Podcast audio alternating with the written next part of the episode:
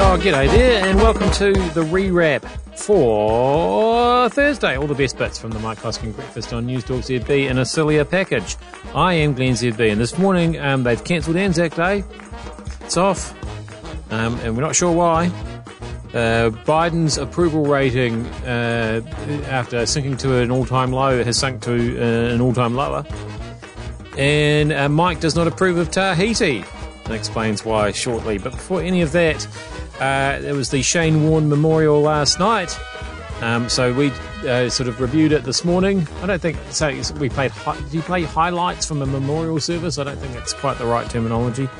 Anyway, people seem to like this sort of thing. Last night, Australia paused to celebrate Thank and Farewell, one of their great Shane Warne, of course. State Memorial was hosted by Warne's close friend Eddie McGuire. Hello and welcome everybody to the mighty Melbourne Cricket Ground for this state memorial for our friend Shane Warne. This is the Field of Dreams, Warney's backyard. So after the national anthem and an opening montage, and might I suggest a, bo- a boo when he introduced the Prime Minister, uh, Shane's dad, Keith, spoke of not just the sporting achievements, but the fact it was the things off the field that made them most proud. The joy he brought to so many people along the way that will forever bring us comfort. In Shane's typical humble manner, I smoked, I drank, and I played a little cricket. Mate, your mother and I cannot imagine a life without you. You've been taken too soon and our hearts are broken. Thank you for all you did for us and for being such a loving and caring son. Rest in peace, mate. Love you, mum and dad. Imagine having to do that. Elton was there. God bless you, Shane. God bless the family. Here we go.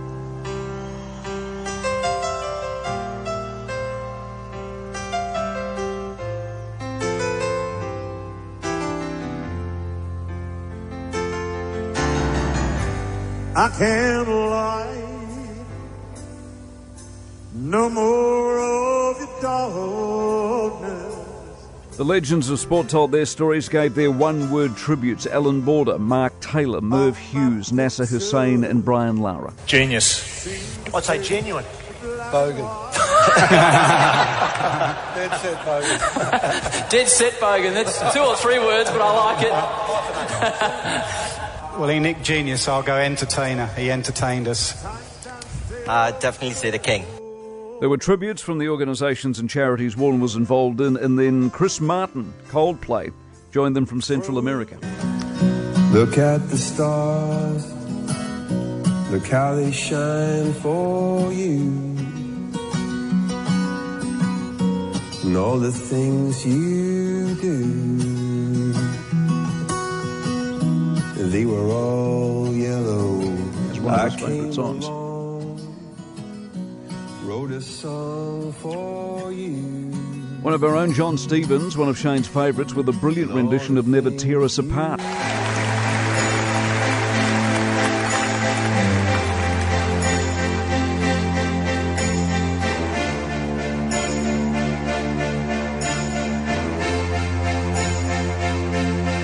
Close friends shared stories. The common theme everyone loved him because he was a regular bloke, but not that regular as it turns out because he hung with people like Robbie Williams. Very special man, very special talent. And that's why I'm here today to sing this song. God bless you, Warnie.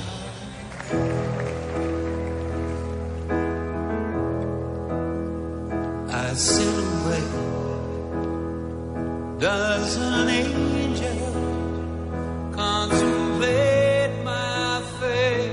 fate? Then his younger brother Jason.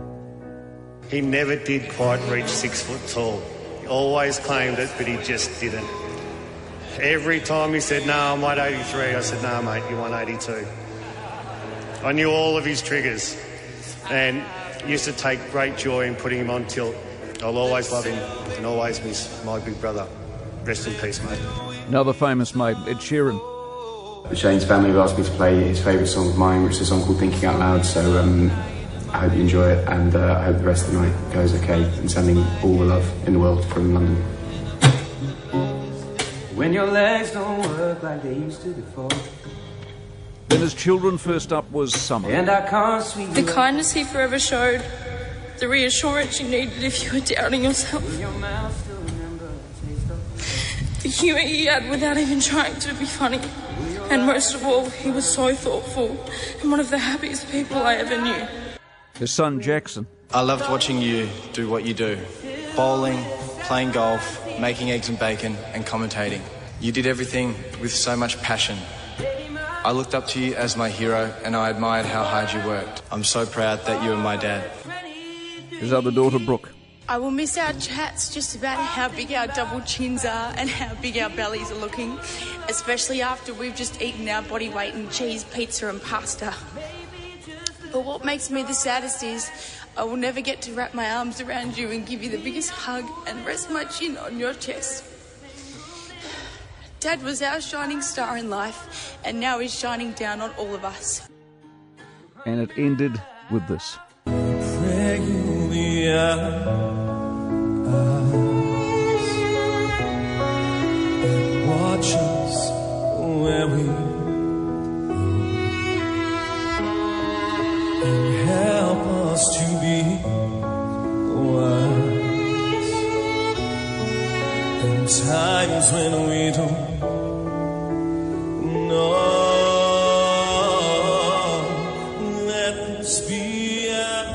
Uh, so, yeah, I'd just like to point out I am not in, responsible really for that. A lot of people contacted me to say, "Oh, that was so good! You did such a good job." I just pushed the buttons. Other people found the audio and wrote the script, and Mike Hosking talked. It's group effort. Um, we'll move on to Anzac Day. It's off. Geez, you're on to it. Why Defence Force Mike staff being stopped from attending Anzac Day commemorations due to COVID uh, when there is no restrictions on outdoor gatherings? Very good point. Oh my God, please get the RSA and the Defence Minister re not allowing them to attend Anzac memorials. This is undermining our history, lest we forget. What an extraordinary thing if you've missed it this morning? The Defence Force are telling personnel not to attend Anzac Day events. Uh, their overriding priority during the pandemic is to keep personnel healthy. The current directive may be reviewed if the pandemic circumstances change. There are no limits on outdoor gatherings. How are we supposed to move forward as a country if government departments, which the Defence Force is one, on what arguably is their most important day historically speaking, aren't allowed to participate in normal life? How can you be normal if you're being told not to be normal? Bit of a tricky one, isn't it? Because um, you know, if you get a bunch of oldies all sitting close together at a memorial service, a, a, an Anzac Day service, and um, they all, um, you know, get sick, you're going to feel a bit stink, aren't you? So yeah, it is a bit tricky. Um, tricky for Biden at the moment. It seems like nobody's really into what he's doing. I suppose it's a bit chicken and egg, really, isn't it? But at the same time, Joe Biden this week said Putin can't stay in power. Uh, the latest poll on his approval ratings came out. It's at its lowest level yet 40%, as and only 40% approve of the job he's doing. It's a three point drop since January, and January wasn't any good in any way. In fact, his whole presidency hasn't been any good. 71% of people think the country's on the wrong track. Now, part of the problem is immediate. Uh, the House, all 435 seats are up for grabs this year, as well as 35 Senate seats. Not helping Biden's allegedly off piste comments about regime change were further comments he made about Trump. He said he would be very fortunate if Trump ran again and they faced off for another go. See, Biden is what you get when you have a president like Trump. Is Biden the best possible Democrat they could have found? Of course he isn't. But he was safe. He was the good old days. He was a return to Obama. Except, of course, he isn't. He's old and bumbling, incoherent, and at times an embarrassment, and a growing number of Americans have buyer's regret. His deputy is even worse than he is. They apparently aren't getting on. Her office leaks like a sieve, between the two of them, they're scaring the bejesus out of the rest of the Democrats that have to go out and shore up their votes before the end of the year. Biden, sadly, is an example of winning by default, and even then he didn't win by much. But what does it say about the world, eh? That Russia is run by a warmonger from another age, and America's run by an old bloke who says stuff they have to bail him out of. At a time when greatness is required in terms of leadership, the cupboard is bare. Can you imagine Trump v. Biden Part 2? How astonishingly depressing would that prospect be? The most powerful nation on earth in a contest to be run by an orange psychopath and a bloke who barely knows what room he's in. And you wonder why people are turned off politics. You wonder why they don't vote. Even when those who did barely over a year in regret their choice and give Biden the numbers that he currently has. But that's a beautiful thing about Biden. I think because he doesn't really know where he is, what he's doing, what his name is, what year it is. Um, it's all just water off a duck's back to him. Um, you know, somebody probably told him what his approval ratings are, and he probably for- forgot straight away.